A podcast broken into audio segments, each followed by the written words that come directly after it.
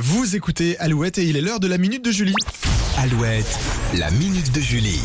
Et en ce 14 juin, c'est la journée mondiale des donneurs de sang. L'EFS a besoin de 10 000 dons par jour pour sauver des vies.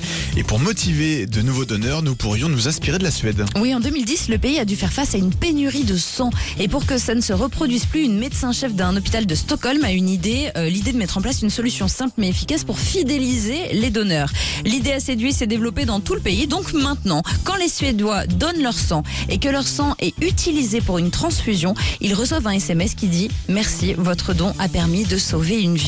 Très vite, les SMS ont été partagés, notamment sur les réseaux sociaux, ce qui a donné envie à d'autres personnes de donner leur sang. Et grâce à ce dispositif, la Suède n'a plus besoin de s'approvisionner dans d'autres pays depuis des années. Sachez qu'en France, jusqu'à la fin du mois de juin, vous pouvez donner votre sang dans des lieux insolites. À Paris, par exemple, vous pouvez donner votre sang au Parc des Princes, au Musée d'Orsay ou au Panthéon et profiter d'une visite gratuite après votre don. Ah bah voilà une bonne idée. Et ça marche dans toute la France. Il y a aussi des euh, Saint-Etienne, Montpellier. Regardez dans le Grand Ouest sur le site de l'EFS. Je, crois que je m'étais renseigné sur Tours. Euh, ils donnent des crêpes.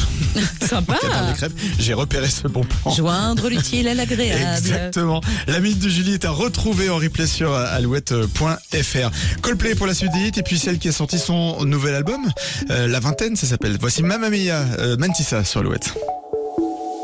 Elle se lève et descend.